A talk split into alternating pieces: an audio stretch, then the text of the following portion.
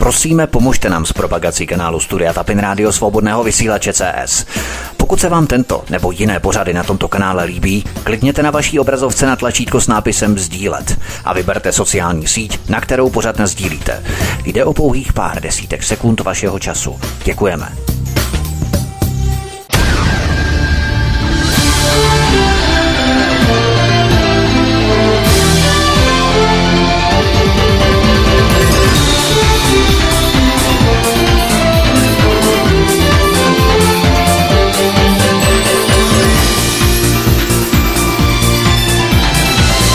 Krásný dobrý večer, dámy a pánové, milí posluchači od mikrofonu svobodného vysílače nebo na kanále Odyssey vás zdraví vítek. Vítám vás při poslechu první části z dvoudílného seriálu nebo z dvoudílného cyklu Tajná síť Gladio. Po druhé světové válce začala americká rozvědka CIA a britská MI6 uvažovat o založení zásahových jednotek v Evropě. Jednalo se o součást Marshallova plánu, aby si americké impérium udrželo dobytá území. Šlo o síť pro špehování občanů a sabotážní operace. K vytvoření těchto sítí se zpočátku verbovali hlavní agenti, kteří byli pověření verbováním dalších dílčích agentů. Spravodajské služby jim poskytovaly určitý výcvik, umístovali skrýše zbraní, munice, rádiového vybavení a dalších předmětů pro své sítě a zřizovali pravidelné kanály pro kontakt. Míra spolupráce v některých případech sahala až k provádění cvičení s vojenskými jednotkami nebo polovojenskými silami. Počet rekrutů pro tajné armády se pohyboval od desítek v některých zemích až po stovky nebo dokonce tisíce v jiných. V létě 1990 italská vláda zveřejnila existenci takové sítě právě v Itálii. To následně potvrdil tehdejší premiér Giulio Andreotti 3. srpna 1990. Existuje dokument italské vojenské tajné služby SIFAR, datovaný 1. června 1959, který byl nazvaný Zvláštní jednotky SIFAR a operace Gladio. Tento dokument dokazoval, že v Itálii existovala tajná armáda s krycím názvem Gladio, napojená na CIA a na NATO. Nejde tedy o žádnou chiméru, domněnky nebo dohady. V průběhu následujících let se opakovaně objevovala odhalení týkající se podobných sítí v mnoha evropských zemích a v řadě zemích probíhala oficiální vyšetřování. Tato síť Gladio, začleněná do struktur NATO, se postupně rozrostla až do 14 zemí v západní Evropě. Na veřejnost prosakovaly informace, že v každé západoevropské zemi působily buď skupiny jednotlivců, anebo buňky, které byly původně aktivované pro válečnou funkci, ale postupně začaly uplatňovat svou sílu v mírových politických procesech. Někdy tyto snahy zahrnovaly násilí, dokonce terorismus a někdy i teroristé využili právě vybavení, které jim bylo poskytnuté rozvědkami. A co hůř, policie a bezpečnostní služby se v řadě případů rozhodly chránit pachatele trestných činů. Kruh se tím uzavřel. Italové tyto skupiny nazvali jednotky Gladio. Síť Gladio byla postupně začleněná do struktur NATO řízené Američany. Byl to ďábelský plán Američanů, jak ovládat Evropu. K tomu se používalo mnoho triků a úskoků – Některé z nich jsem probíral v mém nedávném pořadu privatizace bezpečnosti. Agenti sítě Gladio čas od času spáchali teroristický útok, ze kterého byla obvinovaná levice. Jednalo se o aktivní potlačování křídla socialistických frakcí v Evropě. Je jasné, že jejich působení bylo protidemokratické a podkopávali samotnou strukturu společností, které měly chránit. Západní a americké rozvědky pod krytím NATO spolupracovaly na vytváření sítí, které se ujaly terorismu. Jsou to prokázaná fakta, o kterých se zarytě mlčí. Tento obrovský politický, sociální a vojenský význam tvoří zásadní dějiny utváření Evropy. Proto jsem se rozhodl jej zpracovat. Jde o fenomén tajných armád NATO zvaný Stay Behind – překladu Zůstaň v pozadí. Zároveň je nad slunce jasné, jak na to ve skutečnosti nepůsobí jako ochranný štít kolektivně pro jeho členy, tedy i pro nás. Ale naopak jde o ryze útočnou a agresivní alianci nejen uvnitř, ale i navenek. Je to nejlépe střežené politicko-vojenské tajemství od druhé světové války. Pojďme na první kapitolu Struktura Gladio. Době odhalení Gladia v roce 1990, ke kterému se také dostanu, tvořilo NATO největší vojenskou alianci na světě, 16 států. Belgie, Dánska, Německa, Francie, Řecka, Velké Británie, Islandu, Itálie, Kanady, Lucemburska, Norska, Portugalska, Španělska, Nizozemska, Turecka a Ameriky. Američané měli a mají dodnes v alianci dominantní postavení. Jak jsem uvedl, síť Gladio, začleněná do struktur NATO, se postupně rozrostla až do 14 zemí v západní Evropě. Tyto tajné armády sítě Gladio byly CIA a MI6 vybavené kulomety, výbušninami, municí a špičkovým komunikačním vybavením ukrytým ve zbrojních sklíších, v lesích, na loukách a v podzemních úkrytech po celé západní Evropě. Tato tajná armáda Gladio, jak prozradil italský expremiér Giulio Andreotti v jeho zprávě, byla dobře vyzbrojená. Vybavení poskytnuté CIA bylo zakopané ve 139 úkrytech po celé zemi v lesích, na loukách a dokonce i pod kostely a hřbitovy. Podle Andreotyho vysvětlení sklíše Gladia zahrnovaly přenosné zbraně, munici, výbušniny, ruční granáty, nože a díky, minomety ráže 60 mm, několik samonabíjecích pušek ráže 57 mm, odstřelovací pušky, rádiové vysílačky, dalekohledy a různé nářadí. Ocituji svědectví otce Giuciana. Byl jsem varovaný odpoledne, když se mě dva novináři z El Gazetino zeptali, zda nevím něco o skladištích zbraní tady v kostele. Začali kopat přímo tady a našli hned dvě krabice. Pak přišli sem a kopali dolů. Jednu krabici si nechali stranou, protože obsahovala fosforovou bombu. Poslali karabiniéry ven, zatímco experti tuto krabici otevřeli. Další byly dva samopaly. Všechny zbraně byly nové v perfektním stavu. Nikdy nebyly použité. Konec citace. Jak se technologie vyvíjely? Jednotky Gladio byly po celé západní Evropě vybavované komunikačním centrem Harpoon.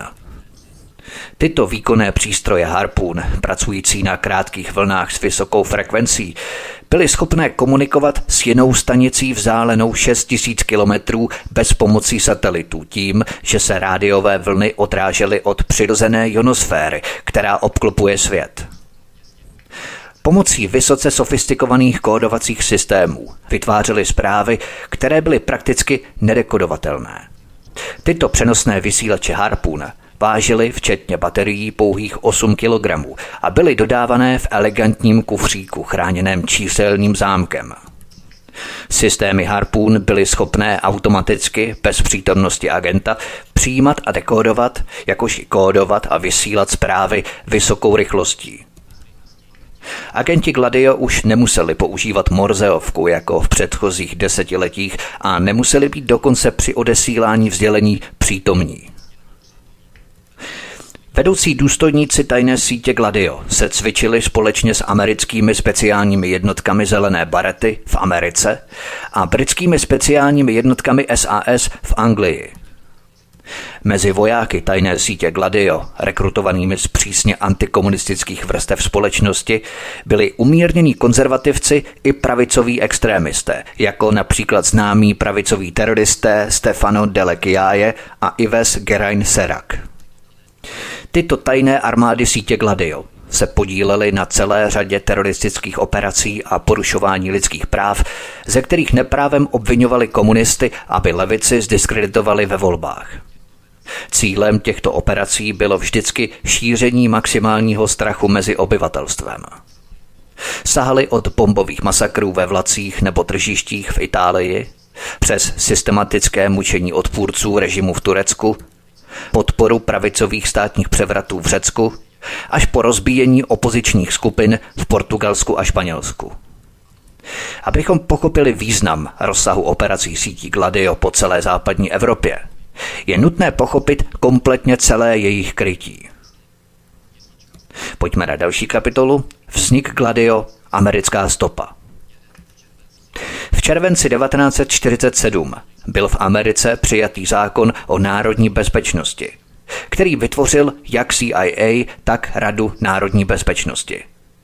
Tato americká rada národní bezpečnosti kterou tvořil sám prezident, viceprezident, ministr zahraničí, ministr obrany, ředitel CIA, poradce pro národní bezpečnost, předseda sboru náčelníků štábu a další vysoce postavení pracovníci a zvláštní poradci, se vyvinula v něco, co se bez nadsázky stalo jediným nejmocnějším štábem ve Washingtonu.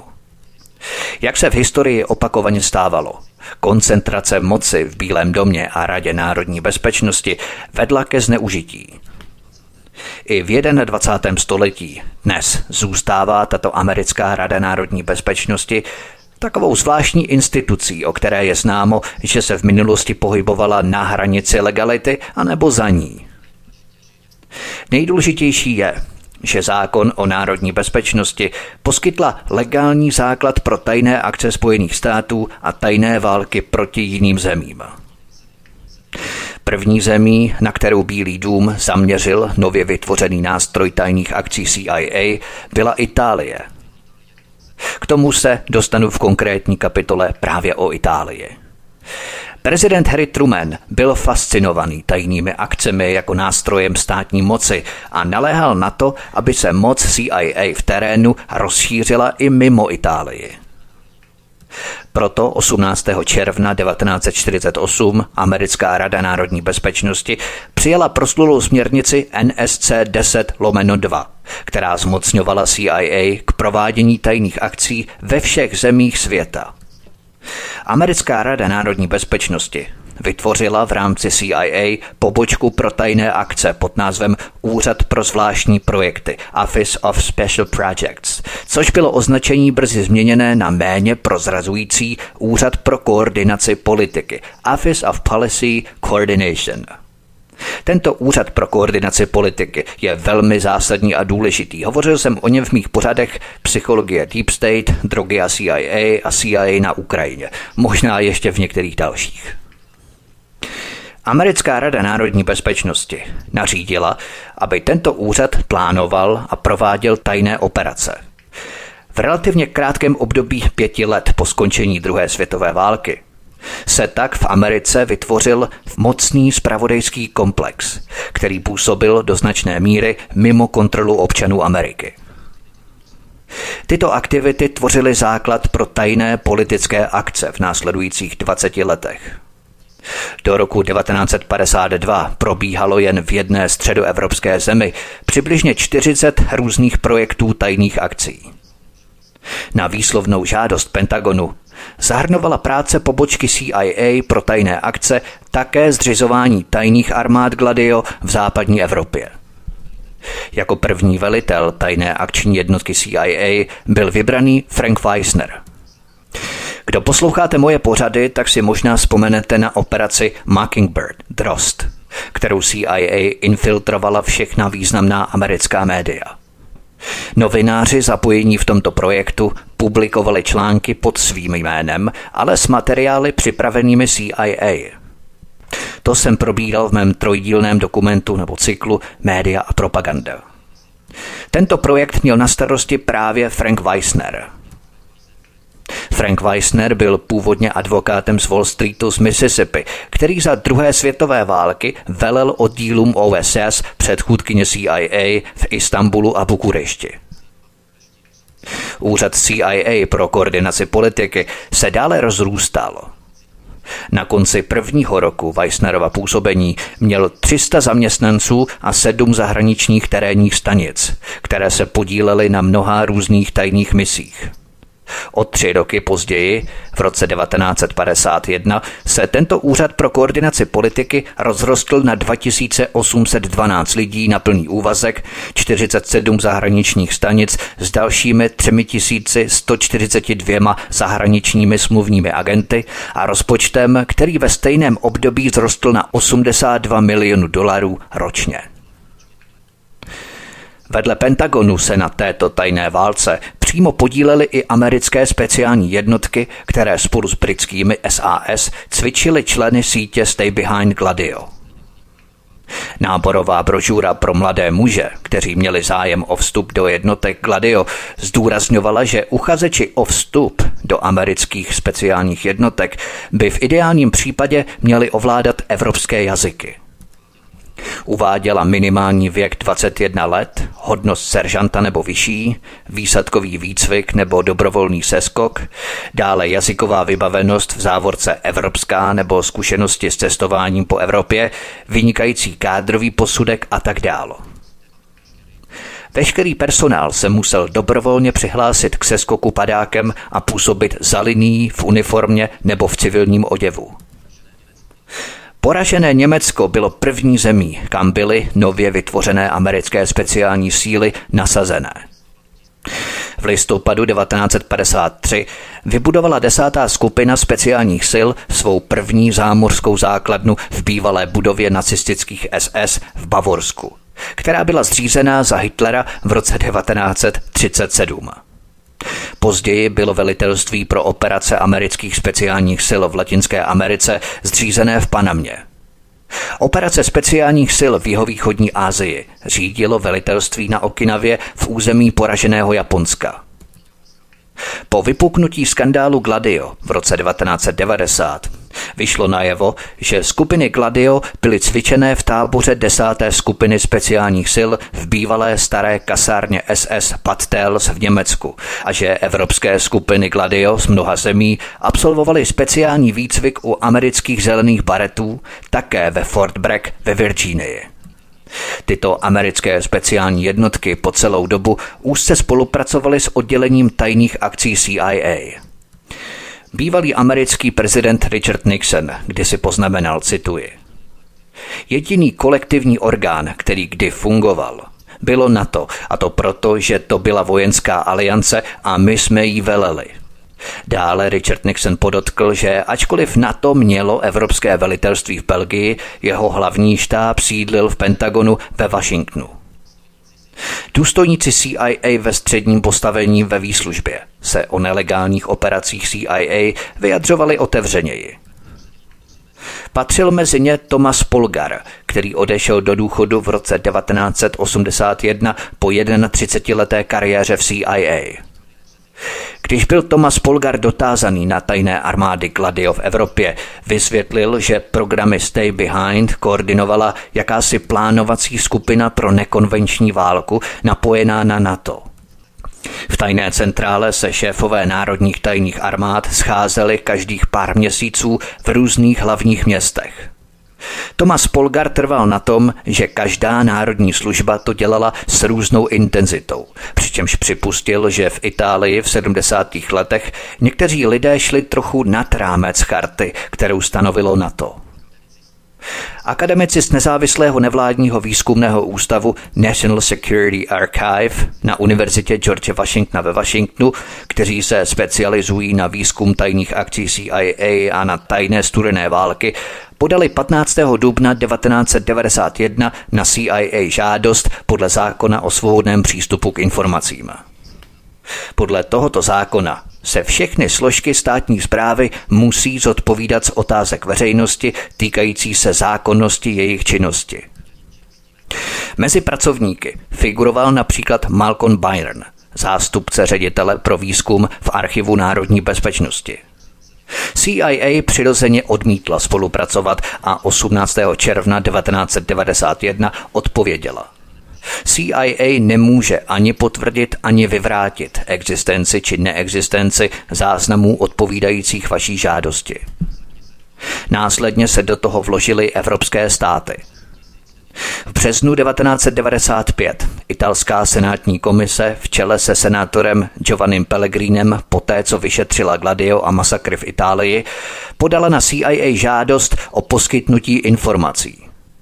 Italští senátoři požádali CIA o veškeré záznamy týkající se rudých brigád a Morovy aféry, aby zjistili, zda CIA podle úkolů domácí kontroly Gladia skutečně infiltrovala rudé brigády předtím, než v roce 1978 zabili bývalého italského premiéra Alda Mora. K tomu se také dostanu.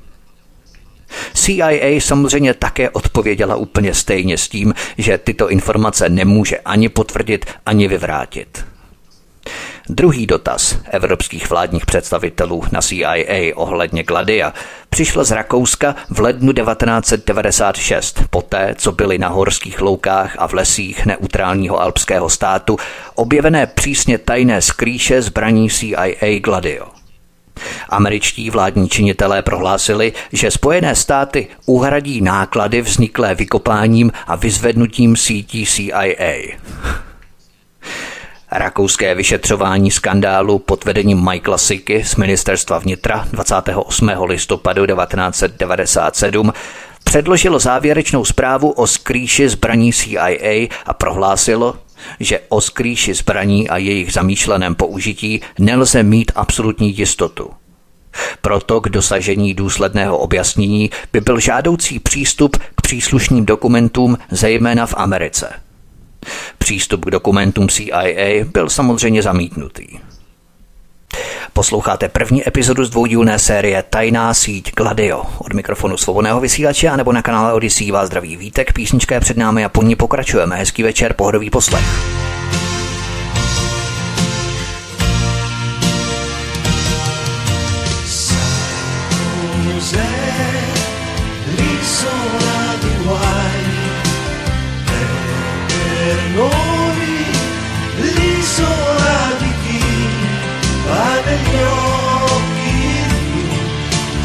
Gioventù. Di chi canta? Hippi hippi hippi hippi hippi hippi al mercato un dia andai così per curiosare qui e là e non sapevo cosa fare. Fra divise blu e giacche lunghe di da me ho visto te miraggio bianco intorno a me. Sai cos'è l'isola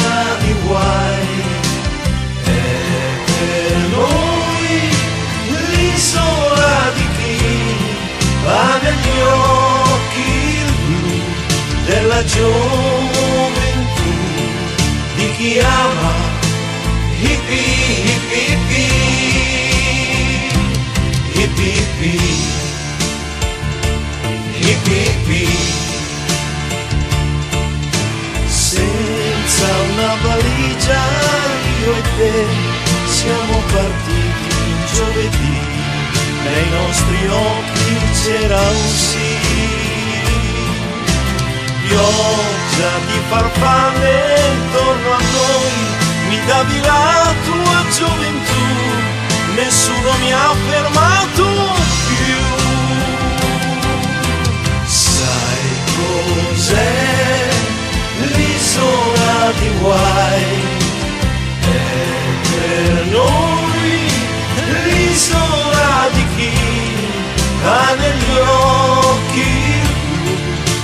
gioventù di chi canta hippi hippi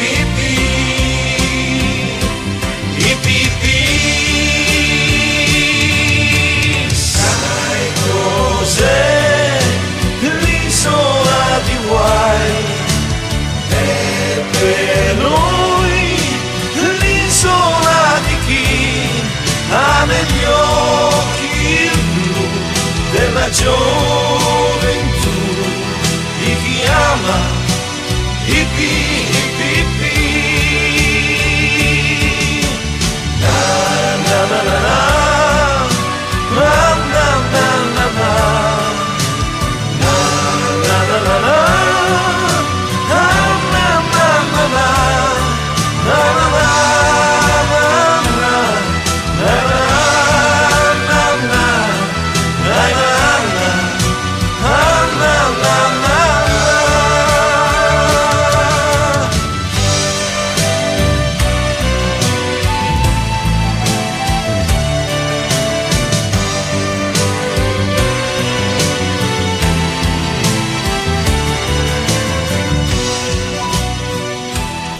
mikrofonu svobodného vysílače a nebo na kanále Odisí vás zdraví vítek posloucháte první epizodu z dvoudílné série Tajná síť Gladio.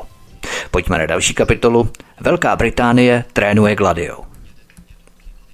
Jednotky Gladio Stay Behind se ve Velké Británii datují dokonce před začátek druhé světové války. Ačkoliv se to zdá téměř neuvěřitelné.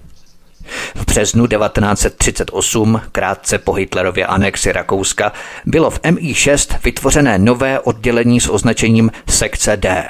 Jehož úkolem bylo rozvíjet podvratné operace v Evropě. Sekce D začala zakládat sabotážní skupiny Stay Behind v zemích ohrožených německou invazí. Když se v roce 1940 zdála být německá invaze do Jižní Anglie nevyhnutelná, sekce D se pustila do schánění zásob zbraní a verbování agentů po celé Británii, aniž by o tom kohokoliv informovala. Britská domácí tajná služba MI5 byla značně znepokojená, když začala dostávat zprávy o činnosti sekce D a několik jejich agentů bylo zatčeno jako špioni, než byla odhalená pravda. MI6 sekce D vytvořila v Anglii také odbojové armády zvané pomocné jednotky, vybavené zbraněmi a výbušninami. Tyto první britské jednotky Gladio prošly speciálním výcvikem a byly instruované, aby v případě německé invaze na ostrov zůstaly za nepřátelskými liniemi. Operovali by z tajných ukrytů a skladů zbraní a byli by schopné provádět sabotáže a partizánskou válku proti německým útočníkům. Sir Stewart Menzies, který stál v čele MI6 mezi lety 1939 až 52, ovšem nehodlal zahodit tak cený nástroj, jakým byla tajná armáda. Jako ředitel oddělení zvláštních operací MI6 se postaral o to, aby britské tajné akce pokračovaly i dál. MI6 tajně podporovala vytváření tajných armád, když zvláštní operace začaly budovat sítě v západním Německu, Itálii a Rakousku. S Velkou Británií samozřejmě úzce spolupracovala a spolupracuje Amerika. Na příkaz Bílého domu ve Washingtonu zřizoval Frank Weissner, ředitel odboru tajných akcí CIA, Úřadu pro koordinaci politiky Office of Policy Coordination, po celé západní Evropě tajné armády Stay Behind Gladio.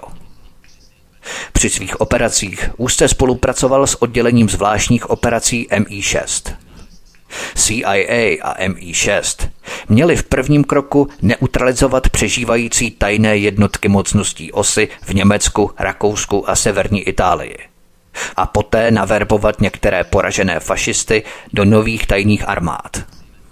Musíme pochopit, že pod oficiálními zahraničními rozvědkami britské MI6 a americké CIA existovaly jejich polovojenské odnože – u Britů to jsou jednotky SAS a u Američanů zase zelené barety.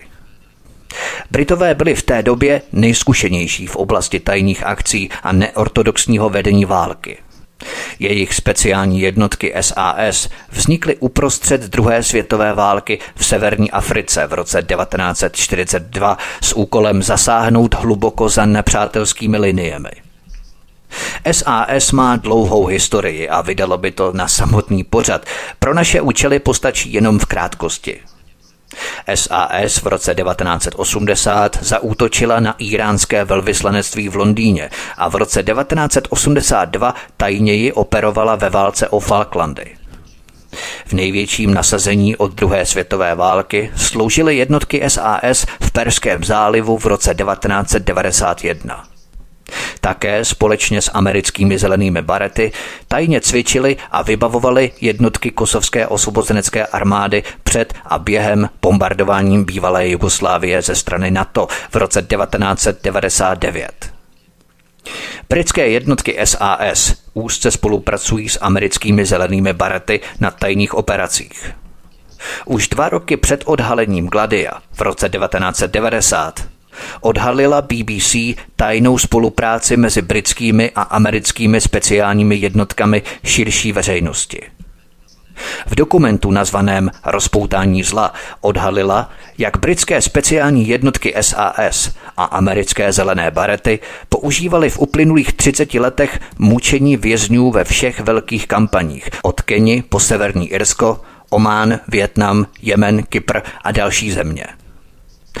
Bývalý důstojník zelených baretů Luke Thompson před kamerou veřejnosti vysvětlil, že americké speciální síly ve Fort Braggu ve Virginii sdílejí s jednotkami SAS reciproční výcvikový program.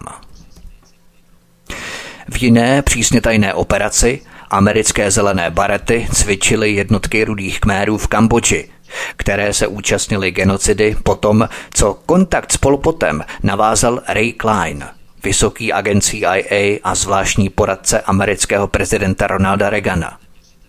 Neuvěřitelné, v čem všem mají západní vládní teroristé prsty.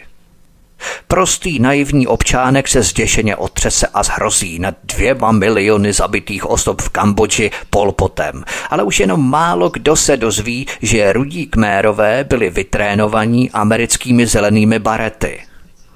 To jsou oficiální informace – Jenže Polpotovi rudé kméry necvičili pouze americké zelené barety, ale i britská SAS.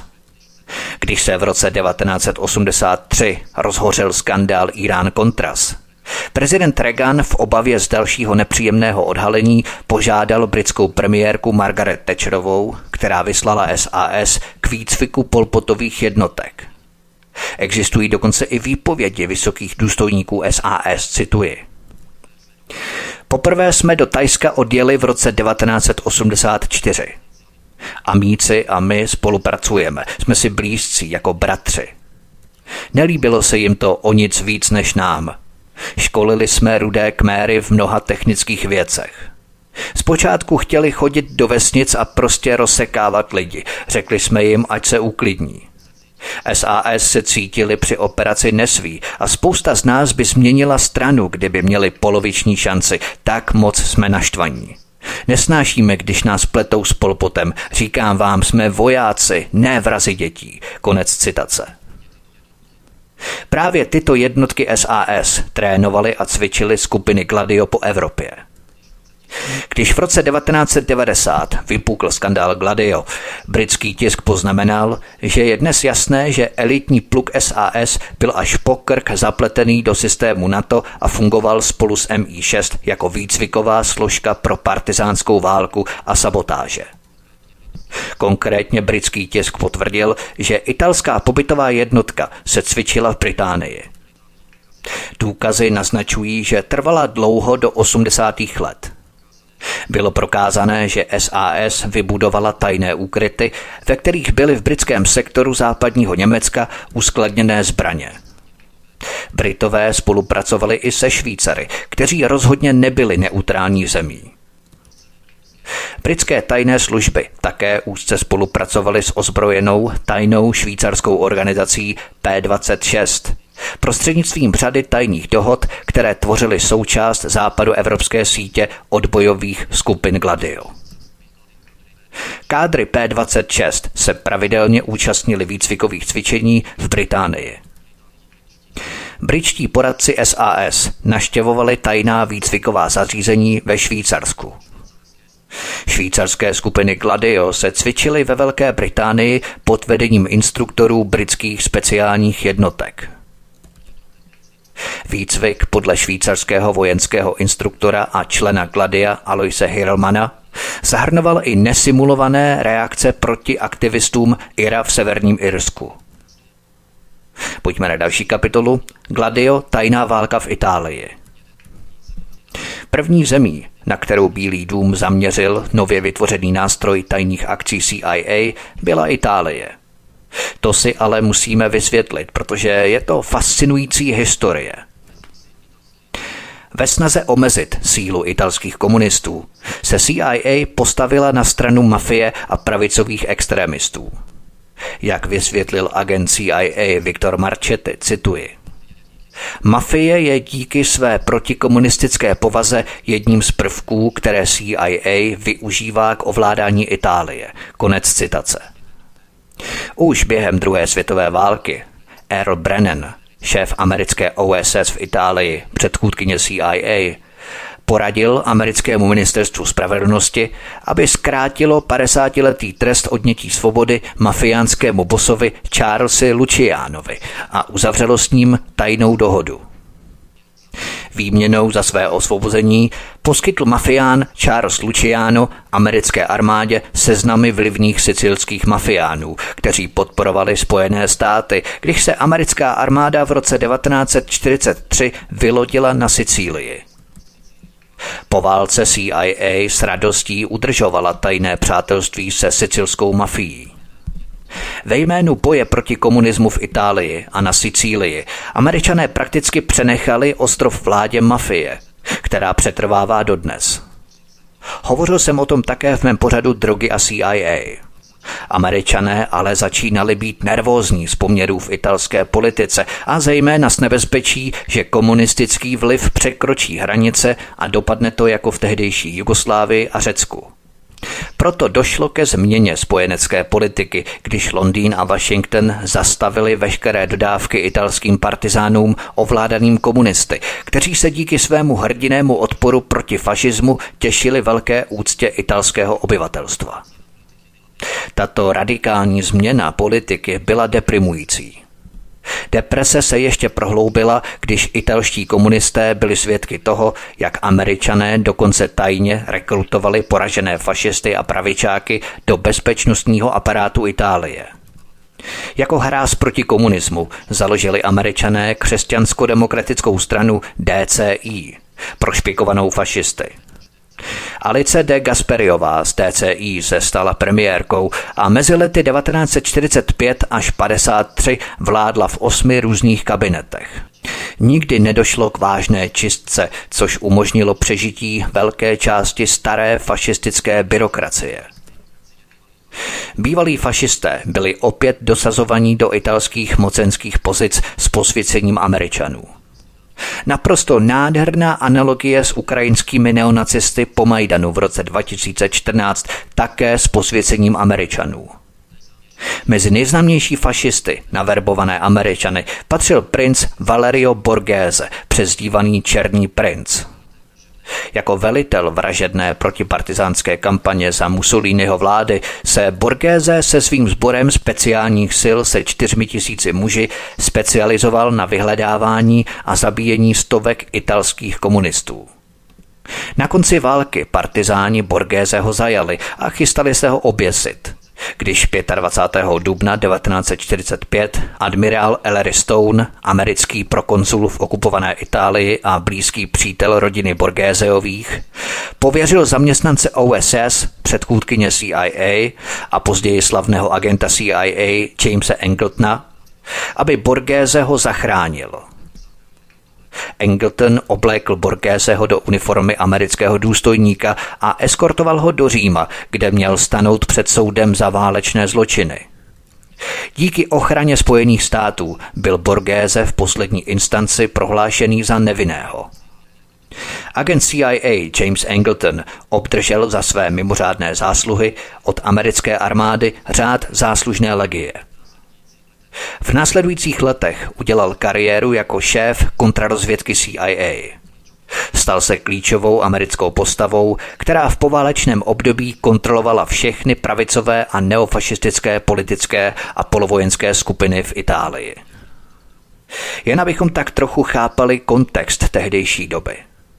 Američané tedy začali mohutně a tvrdě zasahovat do italské politiky a podporovat krajní fašisty – Jedním z prvních činů nově vytvořené americké rady národní bezpečnosti v roce 1947 bylo vyprání více než 10 milionů dolarů z ukořistěných prostředků mocností OSY, které měly ovlivnit italské volby v roce 1948.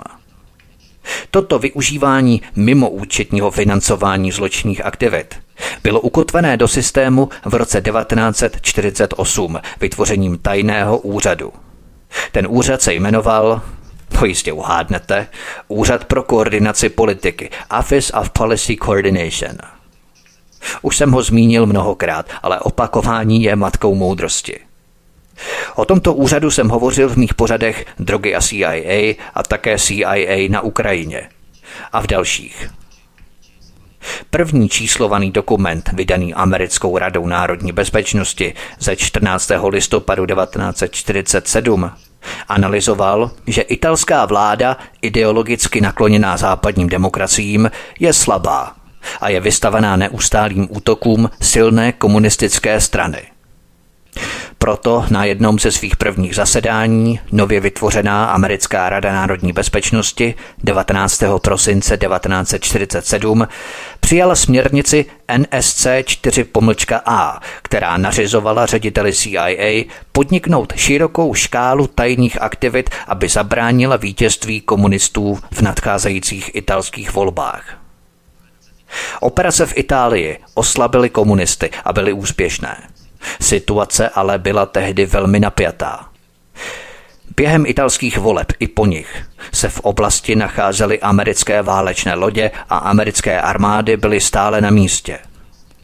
George Kennan, šéf politického plánovacího štábu ministerstva zahraničí, doporučoval přijmout americkou vojenskou intervenci v případě vítězství italských komunistů – Italský prezident Francesco Cossiga po odhalení skupin Gladio potvrdil, že během voleb v roce 1948 byla polovojenská složka křesťanských demokratů DCI připravená zasáhnout v případě vítězství komunistů. Kosiga, vyzbrojený samopalem Štern, zásobníky a různými nočními granáty, byl osobně součástí polovojenské jednotky, cituji. Byl jsem po zuby ozbrojený a nebyl jsem jediný. Polovojenské jednotky DCI měly zbraně nakoupené z prostředků, které byly dané k dispozici straně. Konec citace. Posloucháte první epizodu z dvoudílné série Tajná síť Gladio. Od mikrofonu svobodného vysílače a nebo na kanále Odyssey vás zdraví vítek, písnička je před námi a po ní pokračujeme. Hezký večer, pohodový poslech. non so il colore so solo che mi fanno impazzire. Quando ti guardo mi chiedo se sei così bella, se verrai con me. Piccolo fiore, dove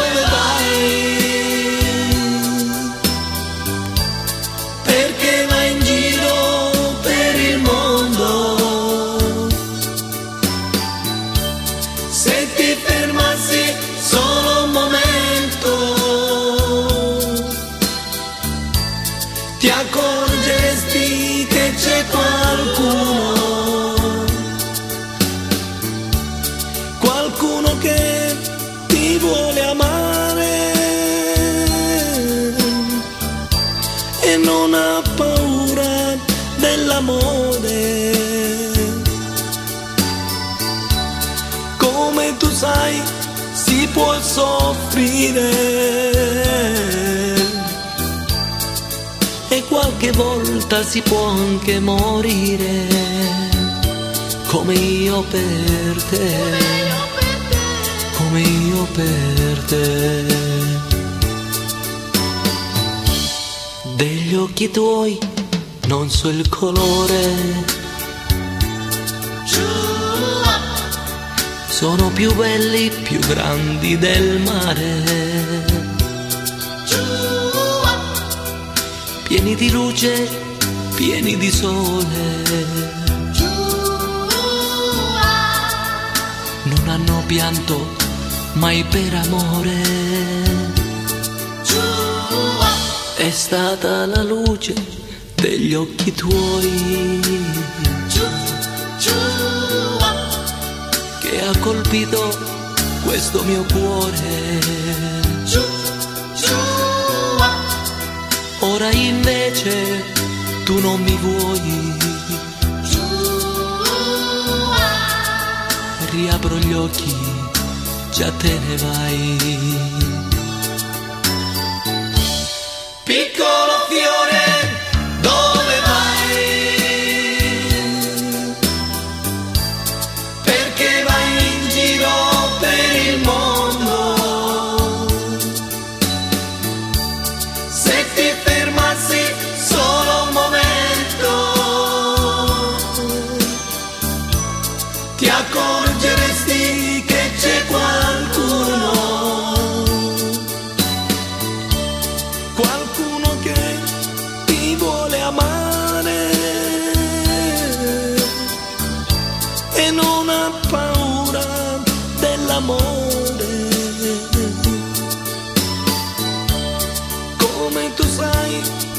può soffrire. E qualche volta si può anche morire come io per te. Come io per te. Come io per te. Come io per te. Come io per te. Come io per te. Od mikrofonu svobodného vysílače a nebo na kanále Odisí vás zdraví vítek posloucháte první epizodu z dvoudílné série Tajná síť Gladio. Po volbách, které pro Ameriku dopadly úspěšně, bylo Itálii 4. dubna 1949 umožněné vstoupit do NATO jako zakládající člen. Jen o několik dní dříve, 30. března 1949, byla v Itálii v úzké spolupráci se CIA vytvořena první poválečná vojenská tajná služba. Tato tajná jednotka umístěná v rámci ministerstva obrany byla označená jako SIFAR a jejím prvním ředitelem byl jmenovaný generál Giovanni Carlo. O této tajné službě SIFAR ještě padne řeč. Právě ta totiž cvičila jednotky sítě Gladio a byla pod přímým vedením pobočky CIA v Římě. V roce 1951 se ředitelem SIFAR stal generál Umberto Broccoli, který se jako člen tajného výboru pravidelně setkával se zástupci CIA, zástupcem velitelství NATO pro Jižní Evropu a také se zástupci italské armády námořnictva a letectva. 8. října 1951 napsal Broccoli italskému ministru obrany Efisiovi Marásovi dopis týkající se výcviku jednotek Gladio ve Velké Británii a také dodávek zbraní a výbušnin od CIA. Síť Gladio se v Itálii dále rozrůstala a mohutněla. SIFAR a CIA se dohodli, že z důvodu utajení a funkčnosti by centrum Gladia neměla být postavená na italské pevnině, ale na jednom z větších ostrovů italského západního pobřeží ve středozemním moři. Byla vybraná Sardinie a také zakoupený pozemek. Plukovník Sifar Renzo Roca, který řídil Gladio, byl pověřený dohledem nad výstavbou nové základny Gladio, kde byli tajní vojáci vybavení a vycvičení experty amerických a britských speciálních sil. Velitelství Gladio bylo umístěné na Capo Maragiu u obce Algero. Za zdmi a vysokými bezpečnostními elektrickými ploty byl vybudovaný malý přístav, postavené podzemní bunkry, zřízené silné dálkové rádiové vysílače, instalovaná podvodní zařízení pro výcvik žabých mužů a vybudované dvě malé přistávací dráhy pro letadla a přistávací plocha pro vrtulníky. Přibylo několik dalších specializovaných budov, které sloužily ke střeleckému výcviku i výcviku s výbušninami a k ideologickým přednáškám. Když zvítězil John Kennedy v Americe v roce 1960, umožnil Itálii posun doleva – v den voleb v dubnu 1963 se noční můra CIA vyplnila. Komunisté posílili, zatímco všechny ostatní strany ztratily mandáty. Křesťanští demokraté z DCI, podporovaní Američany, klesli na 38%, což byl jejich nejhorší výsledek od doby, kdy strana po válce vznikla. Socialisté a komunisté si zajistili drtivé vítězství. John Kennedy umožnil Itálii posun doleva. Protože socialisté získali vládní posty, italští komunisté se vzhledem ke svým výsledkům ve volbách dožadovali, aby byli také odměnění posty ve vládě a v květnu 1963 demonstrovali v Římě velké odbory stavebních dělníků. CIA byla znepokojená. Příslušníci tajné armády Gladio, převlečení za policisty a civilisty, demonstraci rozbili, přičemž zranili více než 200 demonstrantů. To nejhorší však mělo pro Itálii teprve přijít. Pojďme na další kapitolu. Převrat Gladio Piano Solo. V listopadu 1963 byl v texaském Dallasu za záhadných okolností zavražděný americký prezident John Kennedy – a o pět měsíců později provedla CIA se SIFAR tajnou armádou Gladio a polovojenskou policií pravicový státní převrat, který donutil italské socialisty opustit vládní posty, které zastávali jen tak krátce. Tento italský převrat s krycím názvem Piano Solo řídil generál Giovanni de Lorenzo, kterého ministr obrany Giulio Andreotti z křesťanské DCI, pozdější premiér, převelel z pozice šéfa Sifaru do těla italské polovojenské policie karabiniérů. Generál de Lorenzo v úzké spolupráci s expertem CIA na tajnou válku Vernonem Woltersem, Williamem Harvim, šéfem stanice CIA v Římě a Lorencem Rokou, ředitelem jednotek Gladio v rámci vojenské tajné služby SID, vystupňoval tajnou válku – Roka nejprve použil svou tajnou armádu Gladio k bombardování kanceláří křesťanské DCI a redakcí několika deníků a poté obvinil z teroru levici, aby zdiskreditoval komunisty i socialisty. Protože italská vláda nebyla otřesená, De Lorenzo v Římě 25. března 1964 instruoval své tajné vojáky, že na jeho pokyn mají obsadit vládní úřady, nejdůležitější komunikační centra, sídla levicových stran a sídla novin, které mají nejblíže k levici, jakož i rozhlasová a televizní centra. Novinové agentury měly být obsazené striktně jen na dobu, která je nutná ke zničení tiskařských strojů a k celkovému znemožnění vydávání novin. Členové sítě Gladio byli vybaveni seznamy osob, na kterých bylo uvedeno několik set jmén. Měli výslovný rozkaz vyhledávat označené socialisty a komunisty, zatýkat je a deportovat na ostrov Sardínii. Tady mělo tajné středisko Gladia sloužit jako vězení. V dokumentu s názvem Speciální jednotky Sifar a operace Gladio bylo uvedeno, cituji. Pokud jde o operační velitelství, Výcvikové středisko sabotérů je chráněné zvlášť citlivým bezpečnostním systémem a vybavené zařízením a technikou, které mají být užitečné v případě nouze. Konec citace. V této atmosféře největšího napětí byla tajná armáda Gladio připravená zahájit převrat. Poté 14. června 1964 dal generál de Lorenzo zelenou a se svými jednotkami vstoupil do Říma s tanky, obrněnými transportéry, džípy a granátomety. Mezitím síly NATO uspořádali v oblasti rozsáhlé vojenské manévry, aby zastrašili italskou vládu. Tohle byla americká představa o demokracii v praxi, kterou rozpoutali v jedné z evropských zemí v rámci jednotek Gladio začleněných pod NATO když se demokratické volby v Itálii nevyvíjely podle amerických představ. To je prostě něco neuvěřitelného. Premiér Aldemoro byl znepokojený a tajně se v Římě sešel s generálem De Lorencem. Byla to ovšem velmi neobvyklá schůzka mezi premiérem uprostřed politické krize a generálem, který ho hodlal nahradit přísnějším režimem – po schůzce se socialisté v tichosti vzdali svých ministerských postů a vyslali své nejumírněnější socialisty do druhé vlády pod Mórovým vedením. Po převratu byly stopy po Gladiu zahlazené. O několik let později, v červenci 1968, chtěli vyšetřovatelé vyslechnout velitele Gladia Renca Roku. Roka byl ochotný spolupracovat, ale den před svou výpovědí byl ve svém soukromém bytě v Římě nalezený mrtvý s prostřelenou hlavou.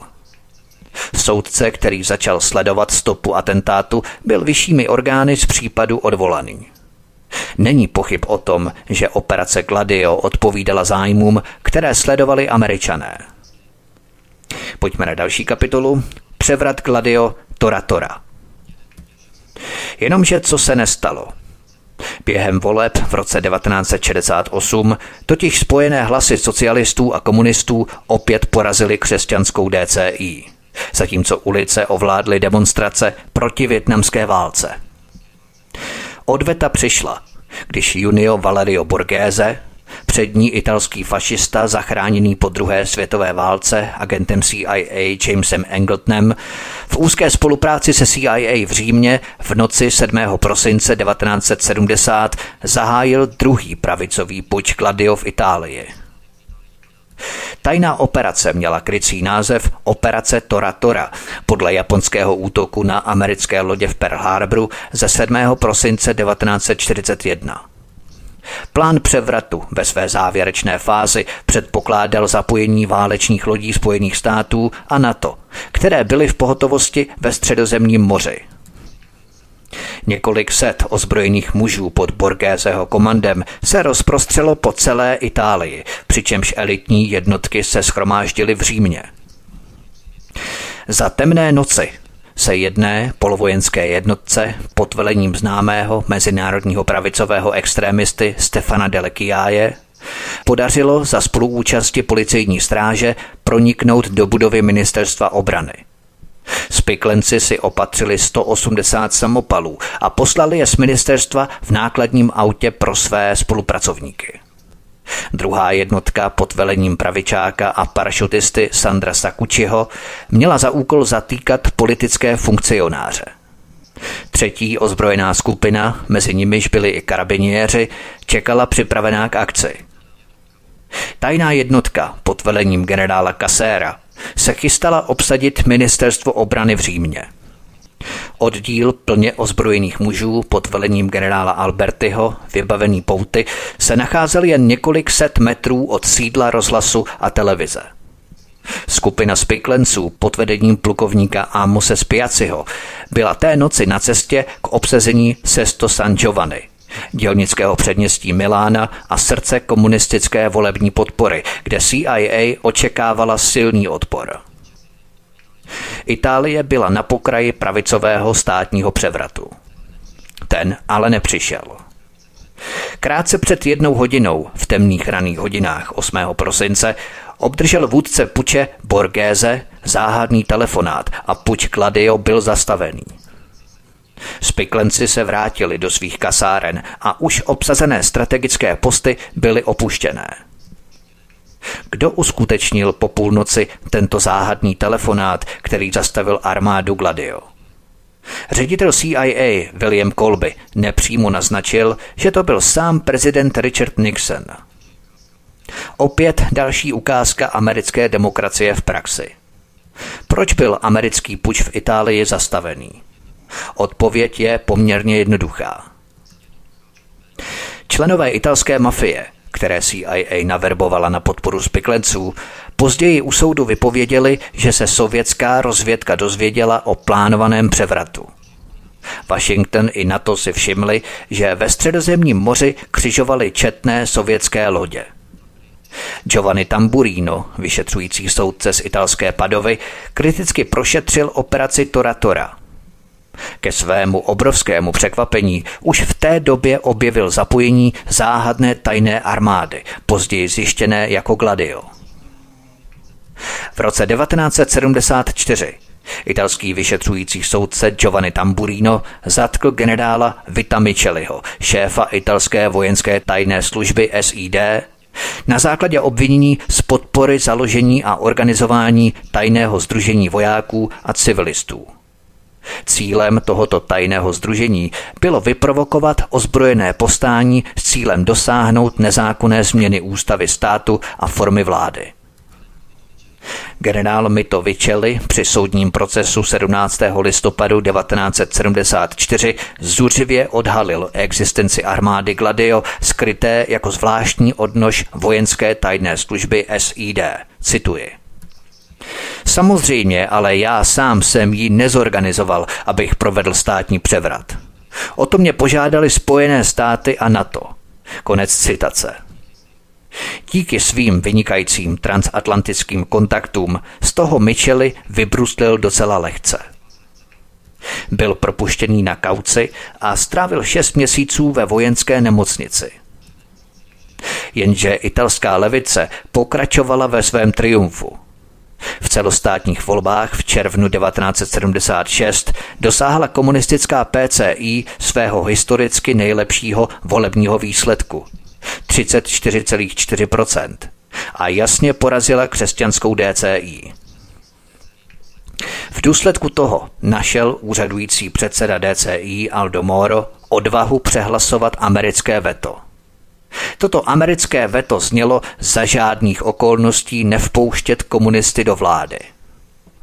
16. března 1978 si zbalil do kufru dokumenty historického kompromisu Compromeso Storico a nařídil svému řidiči i bodyguardům, aby ho přivezli do paláce italského parlamentu v Římě, kde byl odhodlaný představit plán na začlenění italských komunistů do výkonné moci.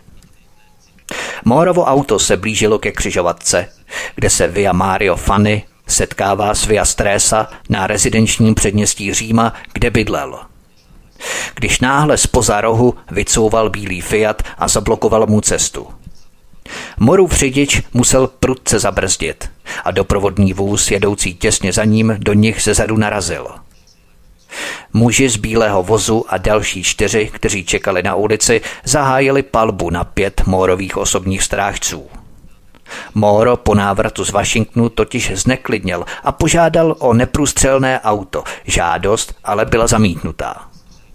Tak střely prošly autem a jeho bodyguardi byli i hned zabití. Jeden z nich dokázal dva výstřely opětovat, ale spolu s dalšími dvěma dosud živými bodyguardy byl z bezprostřední blízkosti doražený. Sám Moro byl zajatý a 55 dní držený jako rukojmí v centru Říma.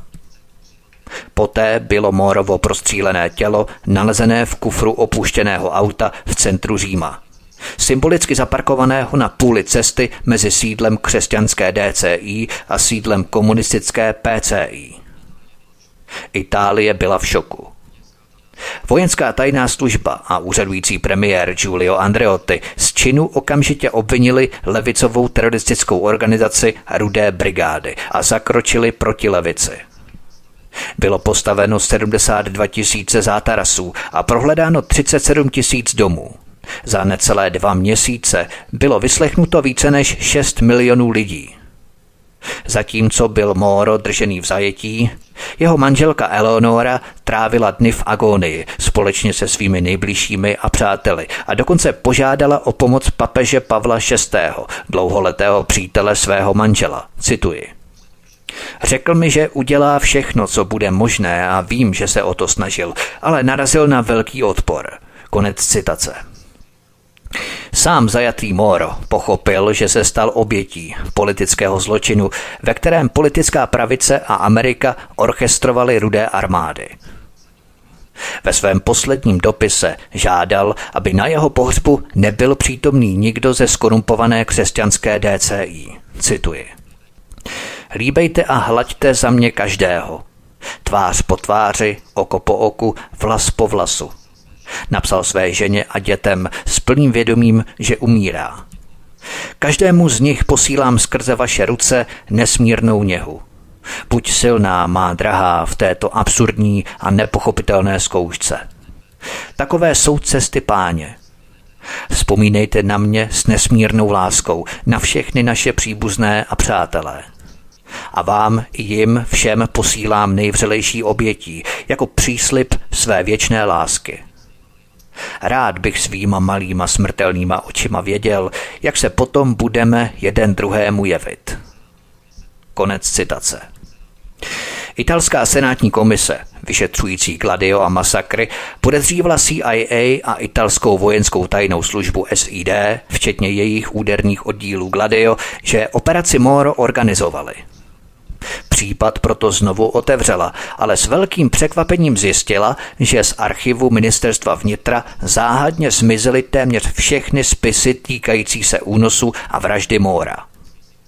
Spisy obsahovaly všechny oficiální záznamy telefonních hovorů, dopisy, které si Móro vyměnil s vládou, kontakty s bezpečnostními složkami a zápisy ze schůzek uskutečněními během 55 dnů Mórova únosu.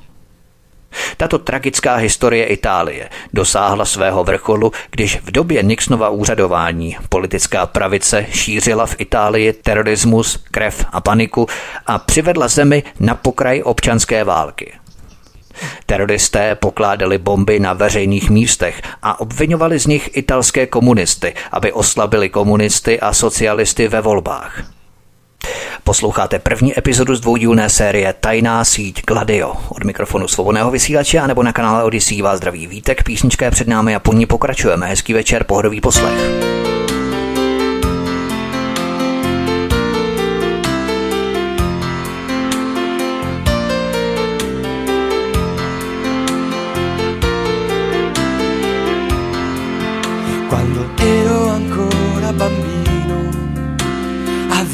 Tanti amici con me. A scuola come tutti al mattino non mi chiedevo allora troppi perché. E avevo anche un sacco di giochi o una banda di briganti con me.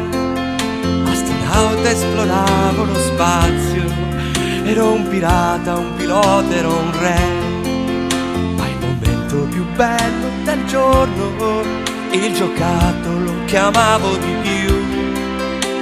La magica televisione, stavo in casa e non uscivo più. E se qualcuno riusciva a distrarmi e voleva sapere da me, ehi tu, che cosa vuoi fare da grande, senza nemmeno sapere perché? E io dicevo, ma pensa un po' a te. Da grande voglio fare tutto quello che voglio, voglio essere come gli eroi della tv. Da grande voglio fare tutto quello che voglio, voglio essere come gli eroi della tv.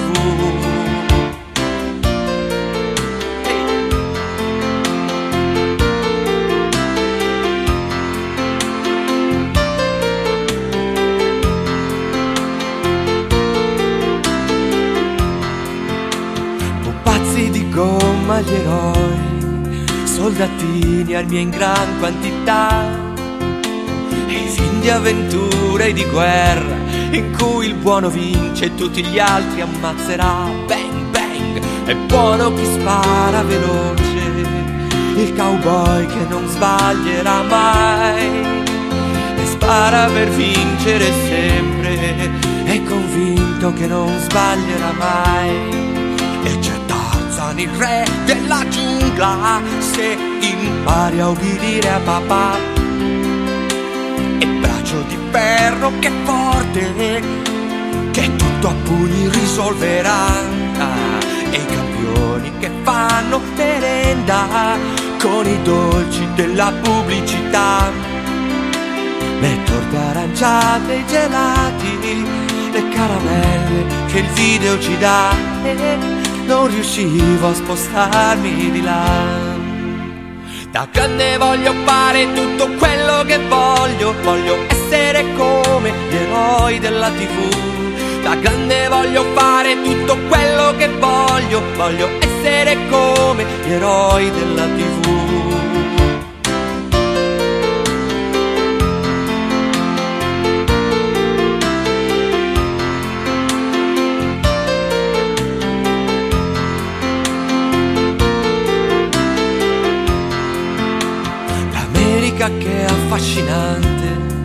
E i telefilm dell'eroe dottore che ha sempre risposte per tutti. È la macchina più grande che c'è.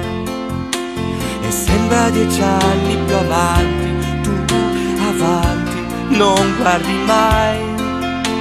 Non è l'astronauta di un altro pianeta ma è il mostro che ci divorerà ma un giorno, come tutti i bambini, ho voluto saperne di più. E come con tutti i giocattoli, ho fatto a pezzi la mia tv. Che arma il giocattolo elettrico, che arma l'elettricità. Adesso ho imparato, ho capito, adesso non mi imbrogliano più. No, adesso non mi imbrogliano più. Da grande voglio fare tutto quello che voglio senza farmi imbrogliare dagli eroi della tv. Da grande voglio fare tutto quello che voglio senza farmi imbrogliare dagli eroi della tv.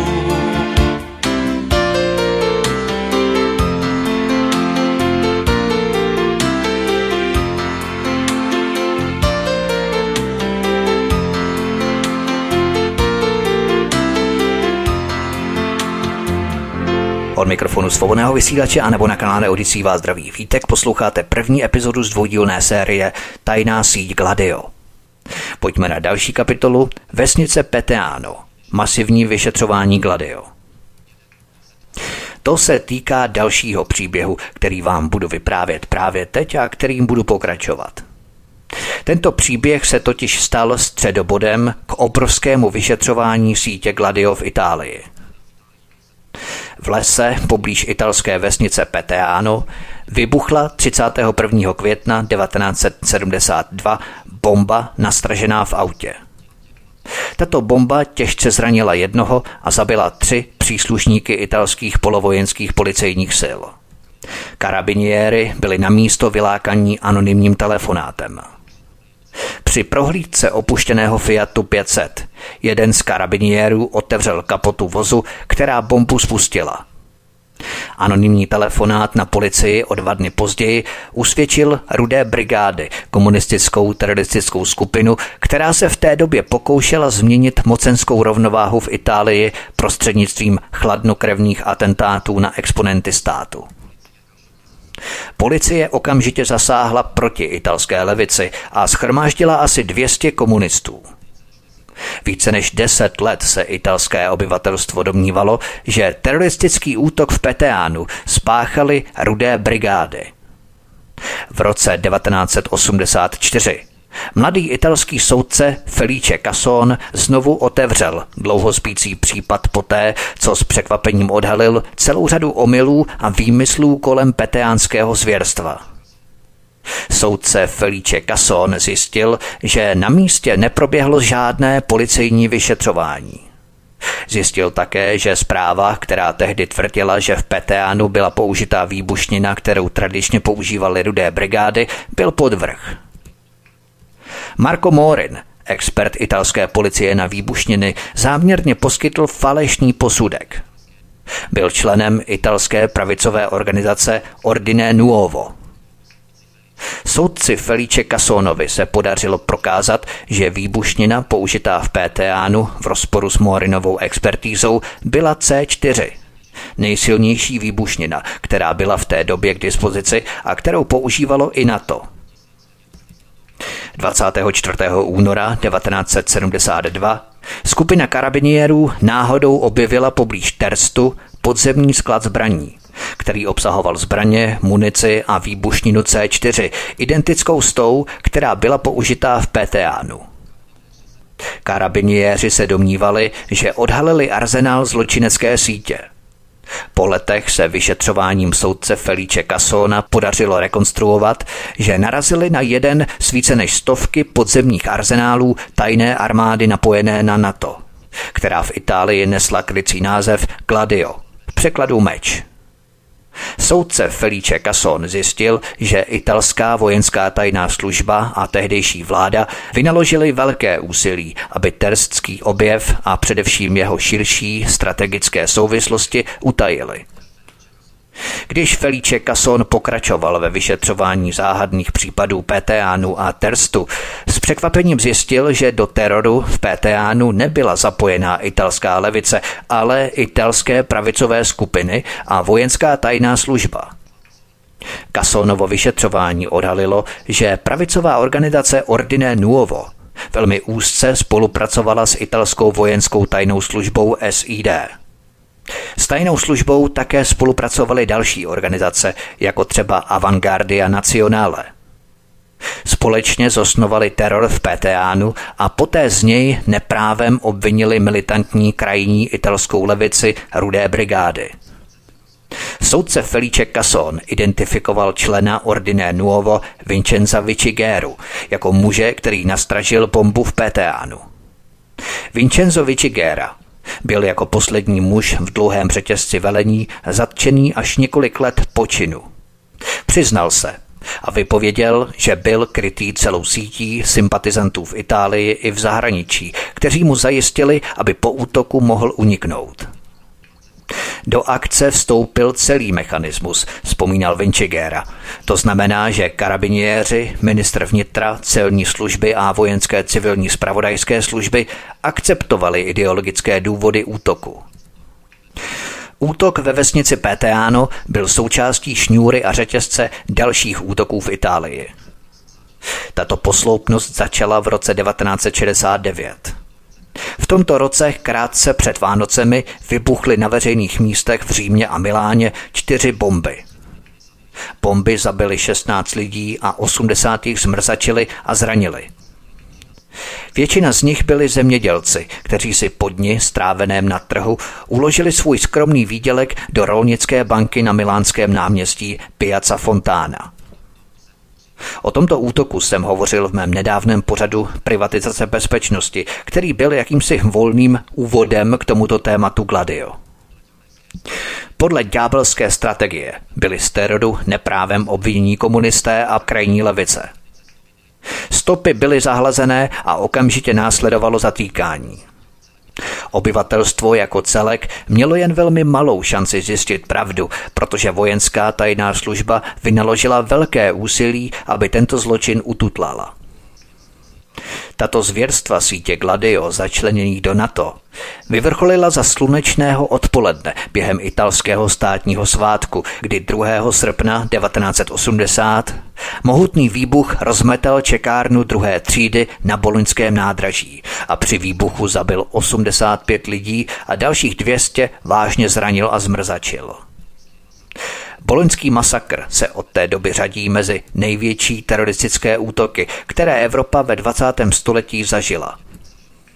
Oficiální údaje říkají, že jen v období od 1. ledna 1969 do 31. prosince 1987 došlo v Itálii k, a teď se podržte, 14 591 násilným činům s politickým motivem. Tyto činy za sebou nechali 491 mrtvých a 1181 zraněných a zmrzačených. Pouze v Itálii.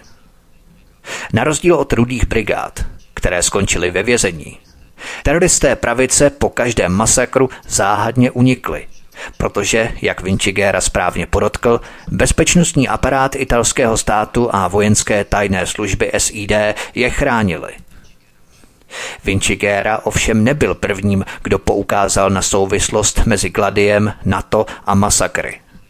Nebyl prvním, kdo odhalil spiknutí Gladia v Itálii. V roce 1974 italský vyšetřující soudce Giovanni Tamburino zatkl generála Vita Micheliho, šéfa italské vojenské tajné služby SID, na základě obvinění z podpory, založení a organizování tajného združení vojáků a civilistů. Jeho zatčení jsem popisoval už před nějakou dobou. V březnu 2001 generál Giandelio Maletti, bývalý šéf italské kontrarozvědky, naznačil, že vedle tajné armády Gladio, italské tajné služby a skupiny italských pravicových teroristů masakry, které zdiskreditovaly italské komunisty, podporoval také Bílý dům ve Washingtonu a americká tajná služba CIA. V procesu s pravicovými extrémisty obviněnými z účasti na masakru na náměstí Piazza Fontana generál Maletti vypovídal, cituji. CIA chtěla podle pokynů své vlády vytvořit italský nacionalismus, který by byl schopen zastavit to, co považoval za skluz doleva. A za tímto účelem možná využila pravicový terorismus. Vznikl dojem, že američané udělají cokoliv, aby zastavili sklouzávání Itálie doleva. Nezapomeňte, že tomu velel Richard Nixon a Nixon byl zvláštní člověk. Velmi inteligentní politik, ale člověk s poněkud neortodoxními iniciativami. Dodal generál Maletti. Postupně se začaly odhalovat další osoby, jako například italský velitel Gladia, generál Geraldo Sevala, nebo bývalý italský instruktor Gladia na sardinské základně, důstojník později ředitel CIA William Colby. Do zprávy Gladio 2000 byly také zařazené výpovědi vybraných členů Gladio. Tajný voják Giuseppe Tarullo, který vstoupil do Sifar v roce 1961, před senátory vypověděl, že vedle příprav invaze bylo jejich úkolem kontrolovat italské komunisty, cituji. My mezi námi jsme mluvili také o vnitřním úkolu Gladia. Hovořilo se o tom, že tato struktura a její zahraniční vazby měly být aktivované i proti domácímu rozvratu podporou speciálních jednotek. Domácím rozvratem jsme rozuměli změnu vlády, která by nerespektovala vůli vládnoucí moci. Konec citace. Další člen Gladio, Giuseppe Andreotti, senátorům to vyjádřil takto, cituji. Gladio se chystalo na rozvrat. Struktura Gladio byla odpovědí na vnitřní logiku v tom smyslu, jak jsem už řekl, že musela reagovat na převzetí moci v Itálii režimem nenáviděnými obyvatelstvem, tedy diktaturami pravice nebo levice. Konec citace. Další člen Gladio, Malio Capriata, vypovídal před senátory, cituji. Potvrzuji, že sekce V, tedy organizace Stay Behind a Centrum Gladio na Sardínii, plnila protisubvenční funkci pro případ, že by se k moci dostaly levicové síly. Konec citace. Jednotky Gladio, začleněné do struktur NATO a řízené Američany, jsou bezesporu faktem. Nemysleme si, že rokem 1990 to všechno skončilo. Tyto operace se jen přesunuly do podzemí a probíhají ve větším utajení. Cílem je destabilizace Evropy a rozbíjení strategie trvalého napětí. Možná byla součástí této strategie trvalého napětí i kauza Andrše Breivika. A celkem pravděpodobně se jednalo o mnoho teroristických útoků ze šňůry po roce 2015. To jsem řešil v mém pořadu Je Kanada suverénní. Právě do Francie a Německa, jakož i do dalších zemí, jako Španělska, Portugalska, zemí Beneluxu a také Řecka, se podíváme v příštím díle, protože i tam jednotky Gladio operovaly stejně silně jako v Itálii. Všechno pod krytím NATO a Američanů. To by bylo všechno, milí posluchači, pro tento první díl. Já věřím, že jsem vás dostatečně zaujal a namotivoval k tomu, abyste si pustili i díl druhý, závěrečný, protože to dvoudílný cyklus eh, Tajná síť Gladio. Já vám děkuji za pozornost, budu velmi rád, když budete tento pořad sdílet kdekoliv, maximálně na sociálních sítích, eh, diskuzních fórech, rozposílávat e-maily, když budete komentovat, lajkovat, cokoliv, eh, vyjadřovat vaše názory, postřehy, pakliže třeba máte i další informace, protože informacích není nikdy dost, a mám rád informace, miluju informace. A pokud máte o této kauze, o jednotkách Gladio i další informace, třeba i ze současnosti, ze současné doby, protože čím blíže k současnosti, tím hůře se ty informace a ta data dohledávají, tak budu velmi rád, když mě je pošlete buď na redakční e-mail, který máte uvedený v sekci informace tohoto kanálu Odyssey, anebo právě třeba i v rámci komentářů pod tento pořad na kanál Odyssey. Každopádně budu se s vámi těšit na slyšenou u druhého dílu tajné sítě Gladio. Od mikrofonu svobodného vysílače nebo na kanále Odyssey vás zdraví vítek, mějte se moc krásně a příště se s vámi opět těším na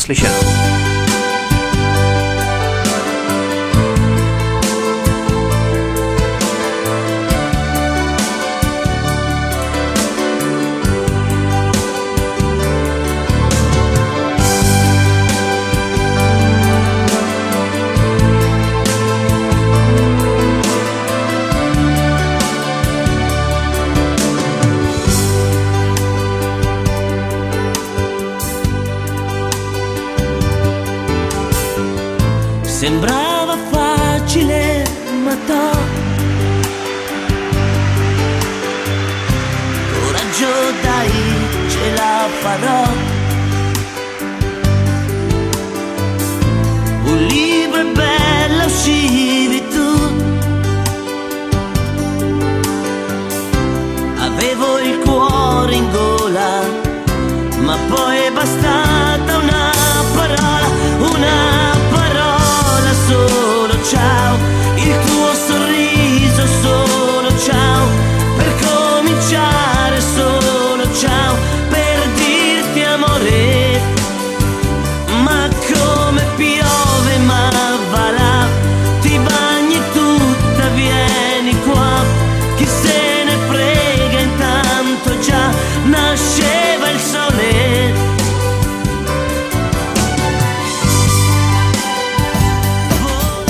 Prosíme, pomožte nám s propagací kanálu Studia Tapin Rádio Svobodného vysílače CS. Pokud se vám tento nebo jiné pořady na tomto kanále líbí, klikněte na vaší obrazovce na tlačítko s nápisem Sdílet a vyberte sociální síť, na kterou pořád sdílíte. Jde o pouhých pár desítek sekund vašeho času. Děkujeme.